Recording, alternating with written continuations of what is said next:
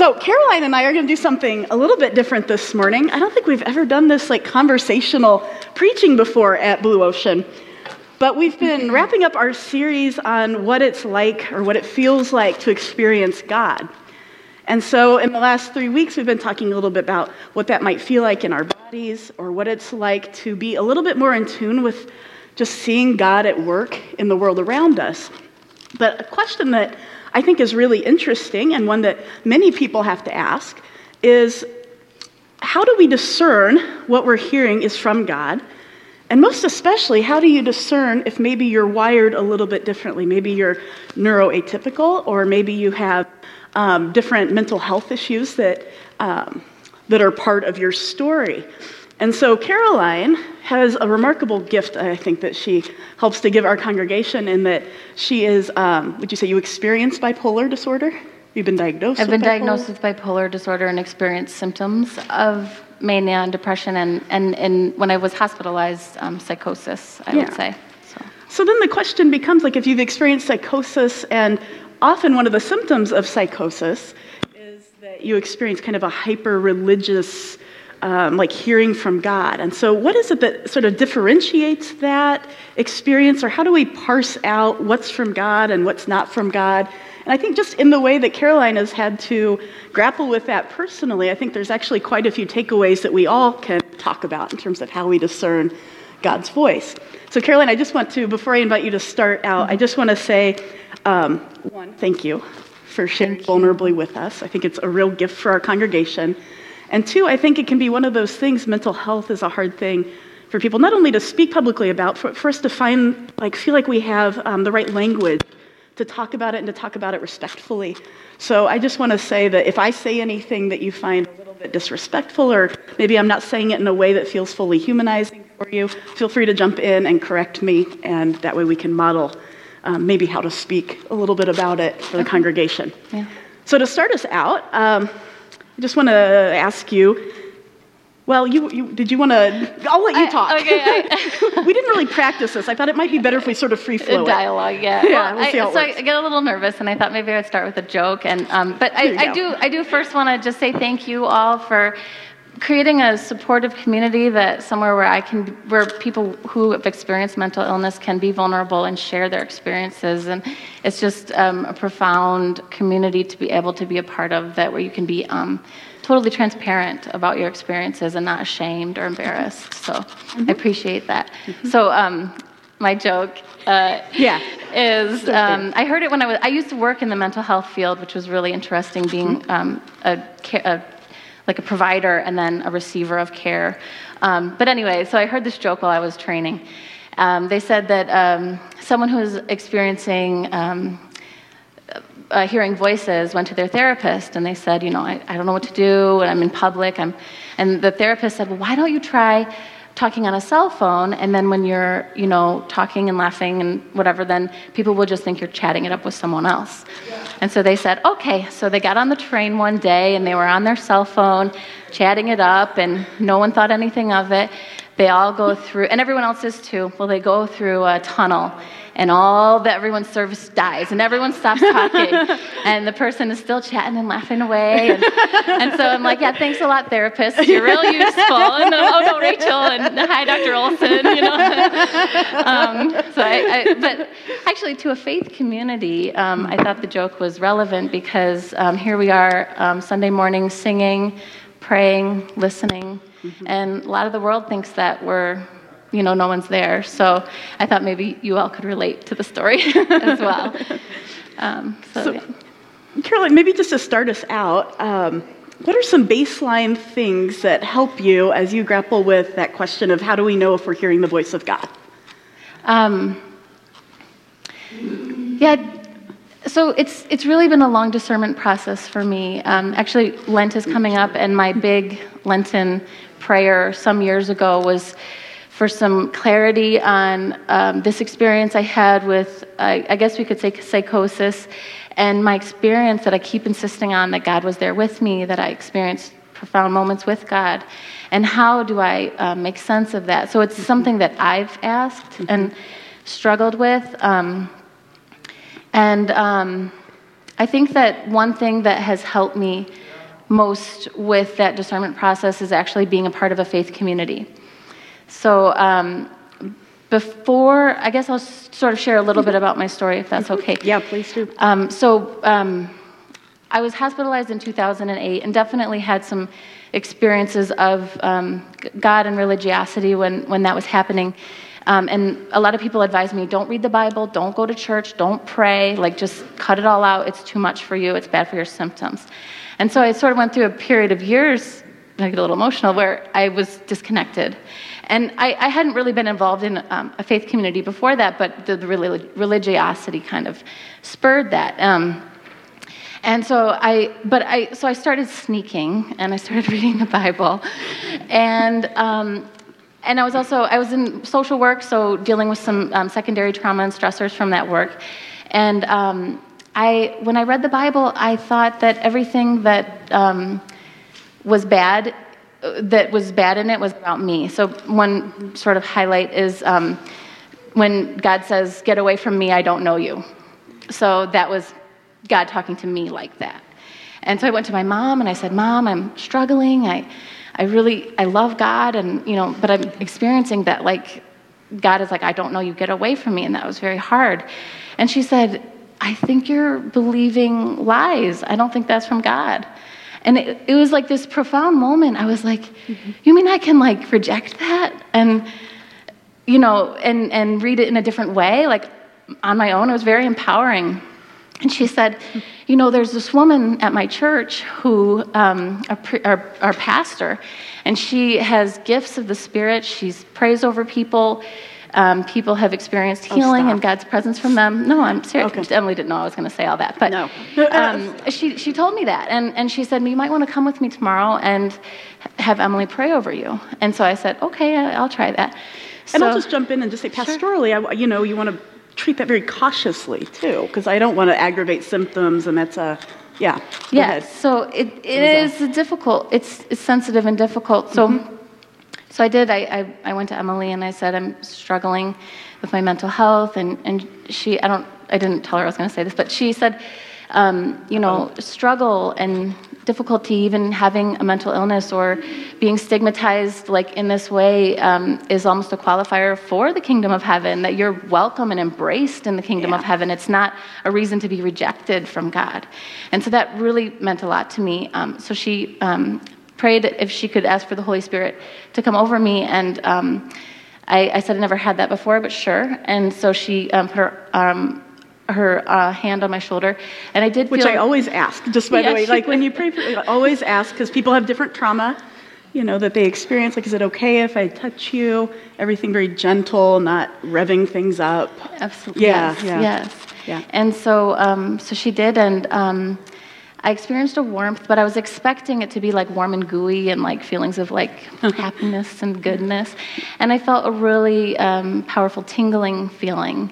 And I thought, oh, I'm sick again, you know. Mm-hmm. And so, uh, really, just recently, Ken was preaching about experiencing God, and he said, um, sometimes when people have experienced God, they experience a powerful tingling feeling. And so, for me, um, being outside of a faith community, I had no context for experiencing God. So it was scary and distressing and terrifying. But being in a faith community, I can have discerning voices to help me say, like, well, that sounds like not from God, like a lie, or mm-hmm. that's something that people have experienced before. And, and then later, I, I was really hesitant to, to ask because I didn't want to be thought as crazy, um, although no. fine, but. Um, you know, empowering it, uh, embrace it. But so I, I, texted Ken after one of his sermons, and I said, um, "I just have a question. Does um, smelling sweet smells ha- like does that have anything to do with the spiritual hmm. experience? Because I was like, thought maybe I was hallucinating or something. And he was like, oh, sure, people experience roses and smells roses and went on with our day. And it was like, yeah. it was no like, you know, my gosh, get you to the hospital immediately. It was mm-hmm. more of a validation. And I could go on with my day and it wasn't a big deal. And I didn't have to overthink or over um, analyze these experiences. So I want to maybe give, on. no, this yeah. is good. I, I, there are like three things that I was hearing in that. One mm-hmm. was that um, having um, like experiencing mental health issues it's helpful for you to be in community which i think it is for everybody as we're discerning hearing god because then you can have people when you're sharing it with like your mom or you know whoever it is me or the staff or somebody in your small group who can say you know that that actually doesn't sound like god and that's a good kind of check and balance for any of us um, the second part was hearing your mom, um, something that she said to you that felt really empowering to you, that I think we should all feel empowered by, is that ability to, if you think you're hearing something from God, um, but it's distressing to you, to just reject it. To just say, I'm empowered to be like, no, that's a lie. I don't, I don't need to believe that. You know, so that you are fully empowered to sort of let go of distressing thoughts like that. Um, and then the third one, what was it? I had three in my mind as you were talking. Um, well, there's in- the Ignatian discernment with the three, which is similar to. Yeah. Well, I will. I will say that, like, just you know, within the Christian faith, um, there's several ways that we talk about discerning God's voice, and one that's you know pretty well known, especially within Catholic spirituality, is called Ignatian discernment. And within the Ignatian tradition, they assume that there's like multiple voices that are going on in our own heads, whether you're experiencing any mental health issues or not. Just any anybody who's neurotypical has that. And that one is your voice, that's your own voice, that's your own desires and will. Another that the Ignatians would call like an adversarial voice, and that can be thought of in different ways by different people. Either some people think of it as sort of like an outside adversarial voice. Some people think of it as sort of the, in, the shaming interior voices that we have the you're not enough, you're not good enough, you're not smart enough, you're not a good enough parent um, but that those voices are at work, and then that there's a third voice that's the voice of the Holy Spirit or the Spirit of a God who is love, and that all of those are at play in us, and that we really have to do some work to just tease out which one it is that we're hearing. And some of that just takes practice. The Ignatian tradition actually has three very specific steps that they use It's actually a fairly rigorous process that people undergo when they're making really large life decisions. And that can often be helpful to have, say, like a spiritual director um, go through that with you. I was looking for Sue Brokaw because she's a, actually a, like a licensed spiritual director now, who I think is actually taking, um, taking clients, so to speak. Like you pay a mm-hmm. small fee and she'll walk with you through a discernment process. And I think that's one of the, the beautiful things that the church can offer. But for me, I think the concept of there being multiple lenses through which we're filtering information in the Christian tradition is, is just a helpful one for us to know. So, Caroline, I will just say, um, let me ask this. What's it like when you can't trust your own thoughts? And what's been helpful to you personally in that? Um, yeah, I mean, again, that's like the, the difficult thing about having a mental illness is that your brain is almost playing tricks on you.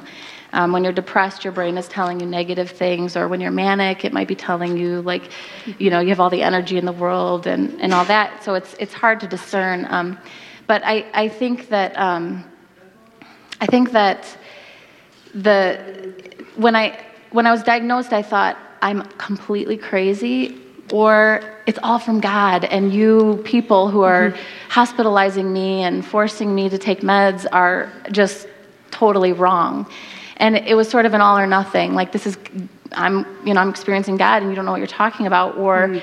you have bipolar disorder and you're crazy you know i keep saying that but i, I yeah anyway so um, the discernment though is helpful and that's why i mm. shared about the the roses and the tingling but i also know what some of those negative or um, when my um, perceptions start to put too much meaning on everything, I know to back off and to um, talk to my psychiatrist, get some help with medications, or just check my sleeping, my eating, things like that. But so oh, can, can I just pop in? Yeah, I, sure. Like what I hear you saying is that like talking about it in terms of sort of a black and white either or is maybe less helpful for you because that Definitely. would be my temptation as someone who hasn't experienced psychosis to just be like, okay, it's either this or it's not this yeah. and that you actually experience God like with you in that, and sometimes maybe even speaking to you in that. Yes. Um, and it's actually, I've just in talking to Caroline, this has been really helpful to me because um, it's almost like her brain goes on overdrive. Mm-hmm.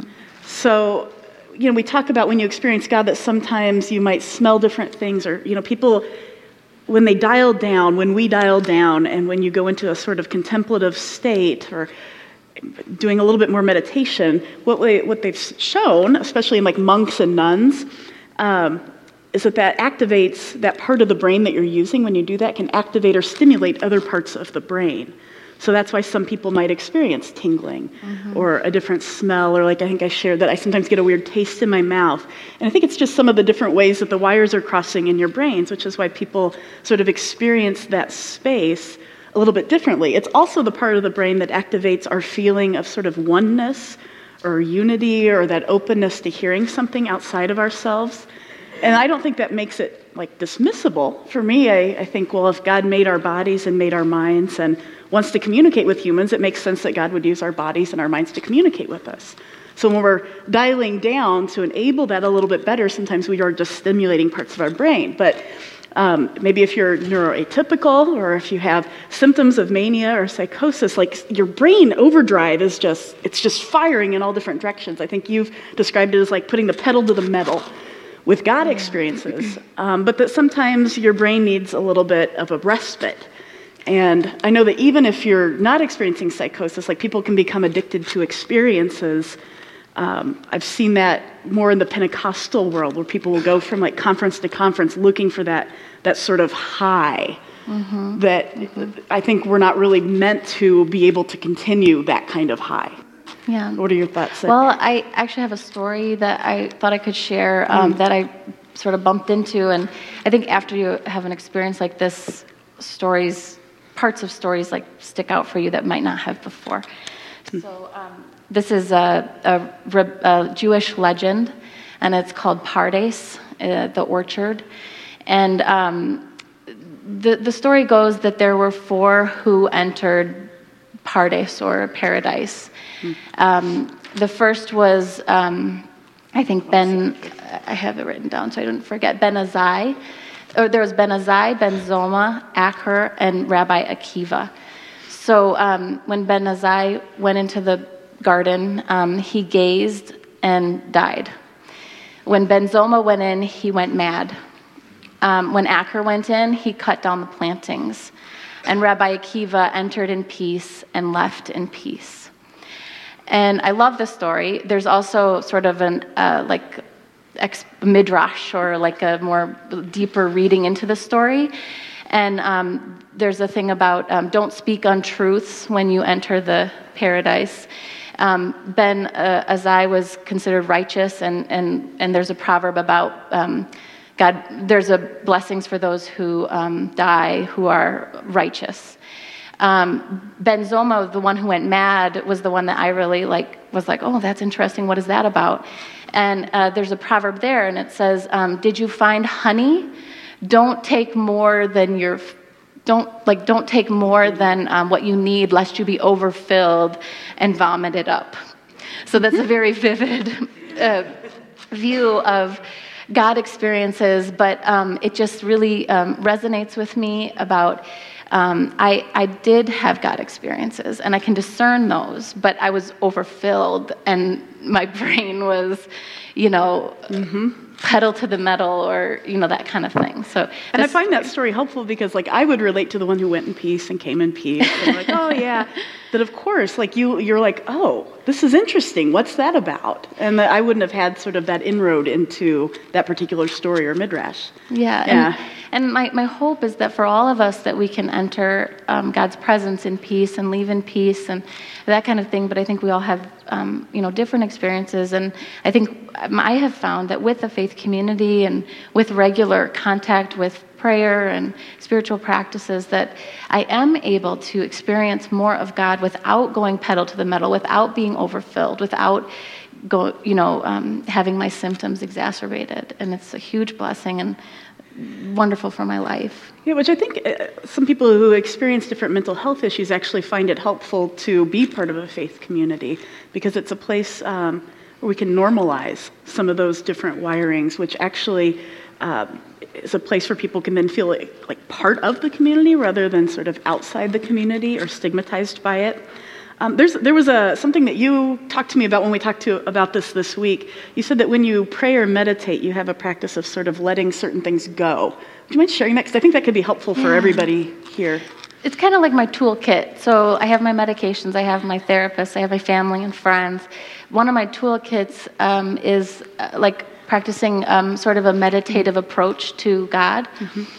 So um, when I when I was ill, I guess, and experienced uh, God, I was sort of like, whoa, you know. Um, but what I do now is um, I observe God's presence with me, whether it's someone t- talking to me and reaching out to me in a way that I feel like is from God, or some sort of feeling within myself is from God. And I, I'm so grateful for it, so profoundly grateful for that experience. And I, I observe it, I note it, and then I continue with making my lunch or going to work or taking care of my kids. And so it's sort of in meditation when we take a we, we breathe mm-hmm. and we notice a thought arises and then we watch it pass and we come back to focusing on our breath. And I think a lot in meditation, the thoughts are supposed to be like, ah, get, get away, thoughts, you know? Mm-hmm. But for me, it's like, oh my gosh, it's God's presence. Like, stay with me. You are so sweet, you know? Mm. But I know that for me, I have to watch it and be thankful and then continue. And that's sort of a tool that I've used for, for that experience, those I think experiences. That's beautiful. Because I've had other people um, who are not experiencing mental health symptoms and um, who have told me that sometimes if they get too much into praying or like intercessory prayer, really intense for a long time, it's just exhausting to them, so they don't even want to go there. So I think that's a helpful tool if you've ever experienced that to feel like, okay, I can, I can feel this thing, say thank you for it, and maybe just sort of release it, and that that's an okay thing to do. I think that's really great. So, you know, weekly attendance at faith communities, we were talking about, helps faster recovery and it helps build resiliency for mental health issues. Um, you know, there was something actually that my wife Rachel wrote a book about. Yeah. A question. She, she wrote a book there. She interviewed um, queer women who grew up in non-affirming communities, but who managed to hold on to some sort of faith or spirituality into their adulthood. And your question, if it's okay, like correct me if I'm speaking for you too much here, but um, the question that you were asking was man, it seems like being part of a faith community is from a social work perspective or from a therapist perspective, whether or not you actually believe in God, but being part of any kind of faith community, it benefits you like across the board. You live longer, you're healthier, you have mental, better uh, mental health, you have better physical health. And a lot of um, people believe that that's because, like, just the connections that you make, like your social network is stronger. There's a lot of different reasons for that. And Rachel was saying, well, gosh, like being a queer woman or being people who are queer, is it even healthy for us to be part of a faith community the same way it is healthy for other people to be part of a faith community? And man, that would stink if, you know, if we're missing out on all of the benefits. And what you found was that being part of a faith community, so long as you're fully accepted, is actually really beneficial to you which is why you know people like us are still here.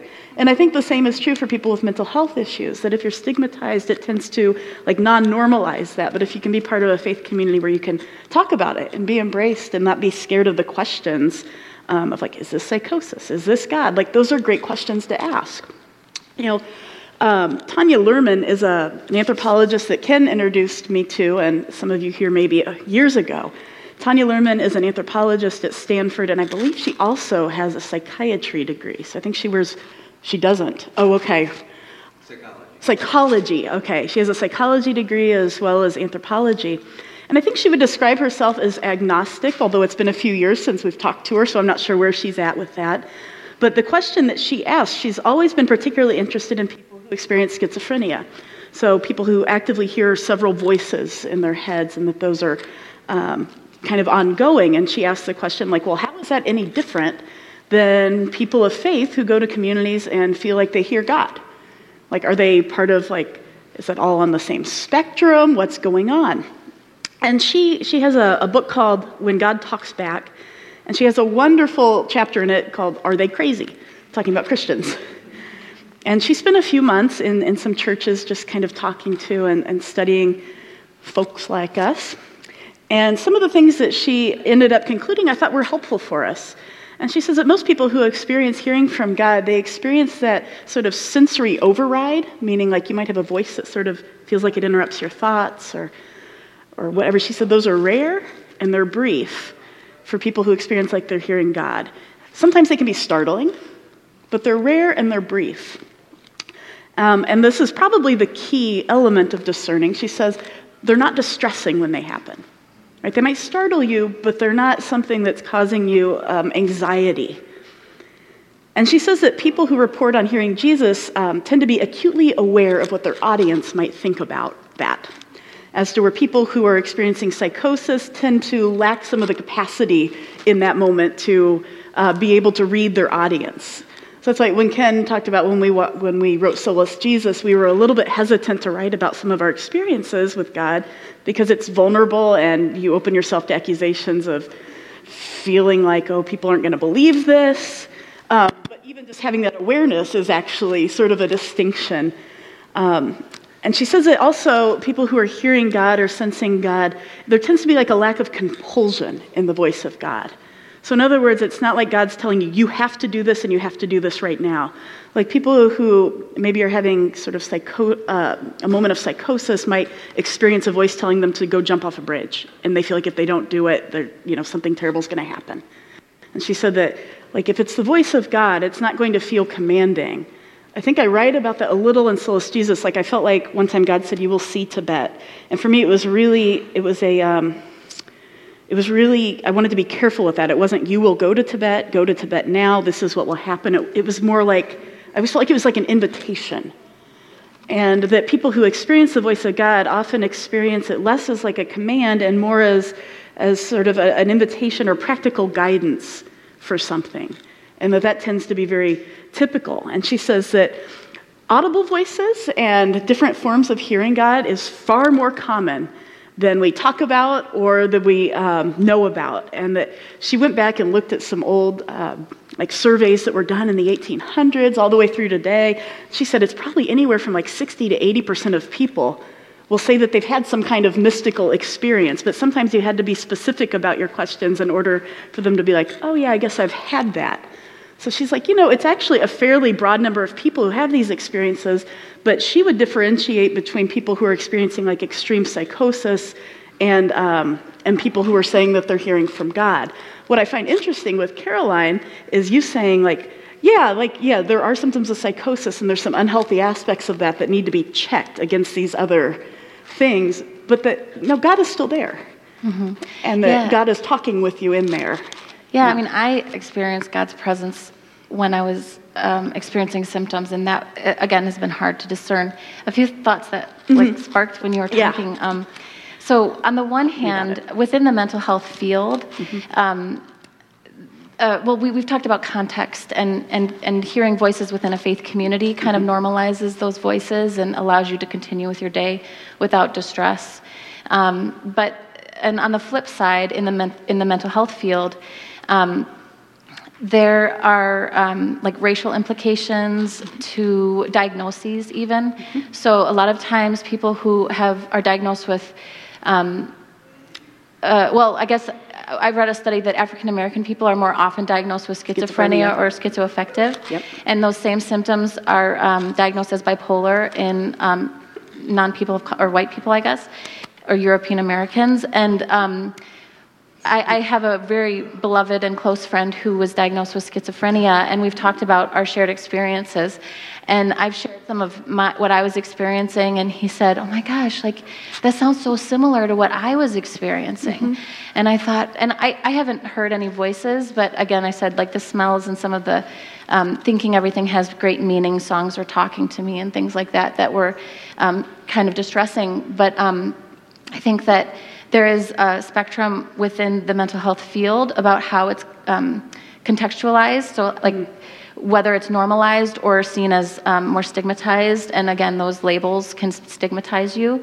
But then having um, some of those, um, the, the sort of softer sides of it confirmed and validated by a faith community can help it feel less distressing and less, you know, something's wrong with me, and more like, oh, it's something that my brain is, you know, is happening to me. A little interesting note there is that Tanya Luhrmann, when she studied people in different faith um, communities around the world, like in different contexts, she found that people where voices were uh, normalized or at least thought of in softer terms, like you're describing, actually had fewer symptoms or less distressing symptoms. Yeah. Yeah. And, and we, we talk about, you know, um, well, there was a study that recently came out, and Emily already mentioned this about um, people who are in non-affirming churches, um, LGBT people who are um, and actually questioning was the the people who are questioning uh, experience the highest rates of um, suicidal um, thoughts when they were in a non-affirming faith community. So um, again, LGBT people on the whole experienced more of those symptoms in non-affirming faith communities, but those questioning experienced the most. And um, and then also think about the the use of Christianity to uplift white supremacy and the way it's been used over the years to, um, you know, to um, bring people down that aren't of the dominant group. And so I think it's important to be aware of um, are, am I in a faith community that is supportive of me and um, all my identities and mm-hmm. that kind of thing too, and that yeah. can help with the mental. Because for me, when I heard that um, involvement in a faith community can help with resilience, mm-hmm. recovery, long-term mental health stability, yeah. I was like, wow, that's awesome because mm-hmm. I found that to be true for me and then but then you hear but then there are also these other things that you have to be aware of when joining faith communities. Yeah. And i think one of the things that i've learned from you caroline is like when i read Luhrmann she would say that you know the vast majority of people who experience hearing god have zero symptoms of psychosis right? That they're different things. But I love the voice that you're bringing of saying, you know, like even in that, I still feel like God is with me and in that. And I think that's mm-hmm. important for us to hear you know, and that you just have to have different mechanisms for how to slow your brain down and discern which ones are are God and which ones are maybe like lies that are telling you things that maybe wouldn't be healthy for you. Yeah. Um, so here's a question for you. Okay. Why strive to stay well and manage symptoms if you feel like you feel God? Like it feels like the way you've described psychosis sometimes is like it's kind of amazing. Like you feel close to God. So why strive to manage your symptoms? Yeah. Um, that I think that so I I got my master's degree in women's and gender studies, and I studied resilience in um, women um, who are experiencing mental health distress. Mm-hmm. And um, I looked at resiliency, and one of the things about resilience uh, resiliency is that um, often you might go through um, a traumatic event in your life or some sort of really difficult thing. And um, oftentimes, that tearing of, for me, it was like a tearing of my mind, but maybe uh, death or loss could be like tearing of your social community or your life. Mm and that um, when when um, it, when in studies of resiliency they show that actually going through the recovery process that some people end up doing better than they were even before that event mm-hmm. and that's um, they see that in children a lot when they study mentors and resilience in children and so for me i have i do believe that my that you know before i experienced this i, I had this moment with matt who is my husband who's um, a scientist. He's like an engineer turned doctor, and he's mm-hmm. very rational. And he's like, "You definitely have bipolar disorder." And I'm like, "It was God." um, but um, but but um, um, he, I, I, remember telling him at one point when I was sort of symptomatic, I said, I want God in this home. I want God in this home. And he was like, What does that mean? Yeah. And, and yeah. I do feel, though, that like God is in my life on a daily basis. And there's, um, we're going to talk about this at the end, but like the fruits of the Spirit, like, there is love and peace and joy, mm-hmm. like these things in my life that, that I, I didn't really have before. And so I do feel that there's that resiliency thing where my life is actually from this horrible traumatic experience. Um, it's almost like it's not worth it to lose it again. And so yeah. I take my meds and I stay connected and I pray and I read the Bible, but I don't, if I start to notice symptoms, I report them to my psychiatrist because it's not worth it to me to, to go to the hospital again. I have two kids, like it's just, I have more at stake than to go into this sort of honey filled, stay thou art so sweet um, moment that mania can bring. Yeah, I think that story that you've shared is really, it's, it's been helpful for me as I've tried to just listen and understand you. Of just saying, it feels like it's all good, but it's like if I eat too much, I'll vomit. Mm-hmm. And so I need to kind of keep it even for my mm-hmm. life yeah. to remain yeah. sort of manageable. Like there's things that you can lose. Yeah. Yeah, when you go. Uh, if you put the pedal to the metal uh, yeah. too much. So I know when we were, we sat down and had a conversation last Wednesday, and mm-hmm. one of the things that I found really interesting was I was just kind of asking about, gosh, were there any scriptures or any stories that had been helpful to you in this? And it was kind of interesting because a, a couple of the scriptures that Caroline mentioned are stories I never would have seen in the same way. So I wonder if maybe you could just share a couple of those. Yeah, so um, talking to a, a, community that likes Jesus, um, one that really struck home for me was um, in the Gospel of Mark. Um, there's a verse, and I actually I wrote the verse. I'll just read Mark it. Four, it's, it? it's Mark three twenty one, and it says, um, "When his family heard it, they went out to restrain." His, Sorry, get a little emotional. Um, when his family heard it, they went out to restrain him, for people were saying, He has gone out of his mind. Because she's been and, physically restrained. Yeah. And um, when I read that, I was like, not, it was less about, um, it was less about, uh, I'm out of my mind and Jesus is not, but they thought he was, and so they went to restrain him. But I just felt so not alone. Like, yeah. you know, sorry. I felt I felt less alone, and I yeah. and I felt validated in that like um, he knew what that felt like. Yeah. And, and and there was the empathy there. Yeah. And I thought that's yeah. interesting because like I've resonated with that verse for other reasons in my life. And I thought when I went back to look at it, I thought, out of his I was like, was that there? And it is there. And it was this, like the verses before, after Caroline told me about this, um, it says that there was a rumor spreading that Jesus was filled with an evil spirit, which some scholars think was how they describe certain, you know, different psychosis or different things. And so I think there's a very valid reading there that maybe his mom and his siblings came to get him because they'd heard that he was out of his mind.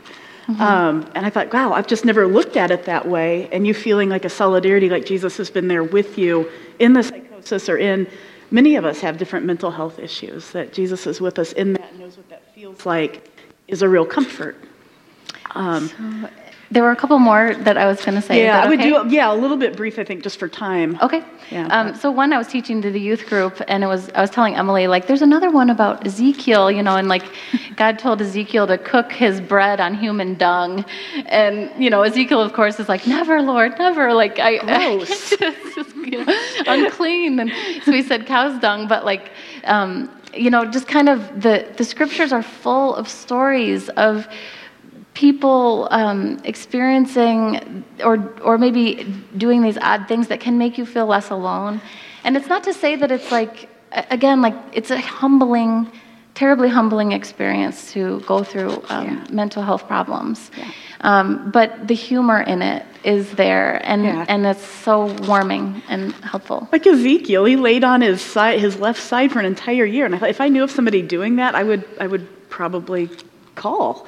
you know, like I would mm-hmm. probably call for help for them. And so I love that you can look at some of the some of the things that the prophets did as like, oh yeah, that's I, I can feel some like embrace there. Mm-hmm. And as we talked, it started to make me think like even just within our own tradition, like neurodiversity or uh, quote unquote madness um, can be used in really spiritually redemptive ways. You know, if you look back in the Christian tradition, you've got like Teresa of Avila, who talked about she talked about union with God. She was a nun and a, a saint who wrote a, a, a book called um, "Is it the Interior Castle?" Is her mm-hmm. her famous yeah. book, and she talks about like union with God as this incredible ecstatic experience, and almost like you become so absorbed in God. And I thought, man, if I ever ran into her, I would think she was obsessive or really fixated, maybe unhealthily on something. And yet, God has used that actually to talk to a lot of people and train us about what mystical experience can be like. Or even St. Francis, who I'd read a couple of different biographies of just because I think he's, he's fascinating. You know, he's like the patron saint of animals.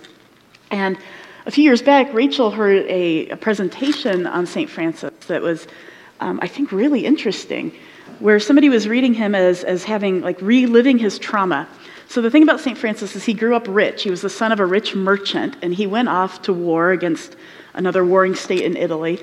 And he got taken as a prisoner of war. And there he was beaten, and he was deprived of food and water and um, all sorts, and um, left in the cold. And when he got through with that experience, he came back and he renounced all of his wealth And he started a little movement of people. And Francis had some pretty extreme things that he did. He would, he would like self flagellate, you know, like where you take a whip and you'd whip yourself. He was known for going and like rolling around naked in the snow and for sleeping with no blankets and going for many, many days or weeks without food. And those are really extreme. And I thought, well, that's an interesting lens to look at that and say, oh, he probably had PTSD pretty severely and he was reliving his trauma and replaying it out and inviting other people into that playing out, which I would say, wow, that doesn't seem real healthy. And it's not. But yet, God was able to use that as to where the movement that St. Francis started, there were some good parts of it that actually started a little bit of a, um, what would you say, a uh, revival of sorts mm-hmm. in Europe.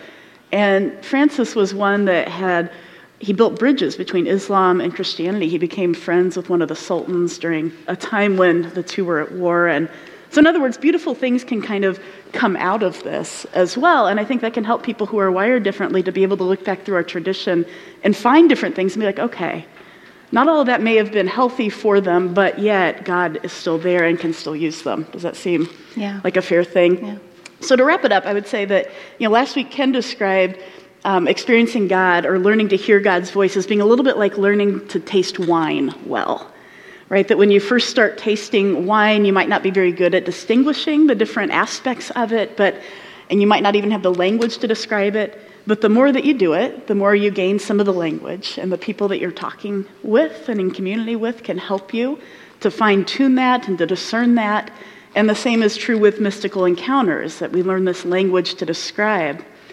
And that while most of us don't have like a sensory overload like what you experience sometimes, um, you know, like I relate to having brief, non distressing, like guiding us kinds of experiences of God. I think there, there are takeaways that we can find ourselves with this. Um, you know, if I were just going to sum up what are things like baseline things we can do to discern if, if what we're hearing is from God, um, I would say that God is not violent. And so beware of people who are calling you to arms. You know, there have been people throughout history who have said they heard from God, that God was telling them to like lead the apocalypse or something. Just saying, you know, if somebody's looking at something with violence, that we serve a nonviolent God. Um, beware of claims of grandiosity. You know, that oftentimes when people hear from God, it's practical guidance and not like some great big, like there's a, there's a church, and I won't name it just for the sake of, I don't need to, but it has some pretty global influence in Kansas City, and they, they truly believe that they are called to bring on the second coming of Jesus, and that their church is going to be the cause of that. I'm wary of that, right? So, having wariness of claims of grandiosity, the number one thing that we can do is use the fruit of the Spirit as a test. And this is what Caroline was alluding to. The fruit of the Spirit is a list of attributes that Paul names in the Corinthians. He says, if something is of God, it will bring love, love, joy, peace, patience, goodness, kindness, faithfulness, gentleness, and self control. Yeah, some of us know the music. What was that? The music mm-hmm. machine, mm-hmm. right? Uh, the fruits of the spirit. And I think that that's really that's really key. That if you feel like you're hearing from God and it's not feeling gentle, or if you're feeling like your life is um, out of control, I think self control is a big thing. Run it through that list and see like, is this bringing goodness to my life? And if not, feel empowered to be like, you know, maybe that's not of God right? And to let that go. Mm-hmm. You have anything you want to wrap up with? Yeah, well, um, just mentioning that you know God is a non-violent God, and um, a lot of times we hear sort of these salacious stories about people with mental health problems mm-hmm. that are mm-hmm. doing violent or crazy things. This is important. And um, you know, they've done studies that people who experience symptoms of mental illness are 10 times more likely to be victims of violence than they are to be yeah. like um, perpetrators, perpetrators, of violence. Mm-hmm. And I think that that's really important. But also, when you're a victim of violence, like she was sharing about um, St. Francis, you, mm-hmm. you might experience symptoms of mental illness like PTSD or those kinds of things. And so I just wanted to like, affirm, you know, reaffirm what she said about um, what Emily said about the fruits of the Spirit and also remember that you are empowered to dismiss or reject or um, even push back mm-hmm. against those um, like negative and harmful messages that your brain might yeah. be sending you that are not from God and they're, they're not from God and you're empowered to say no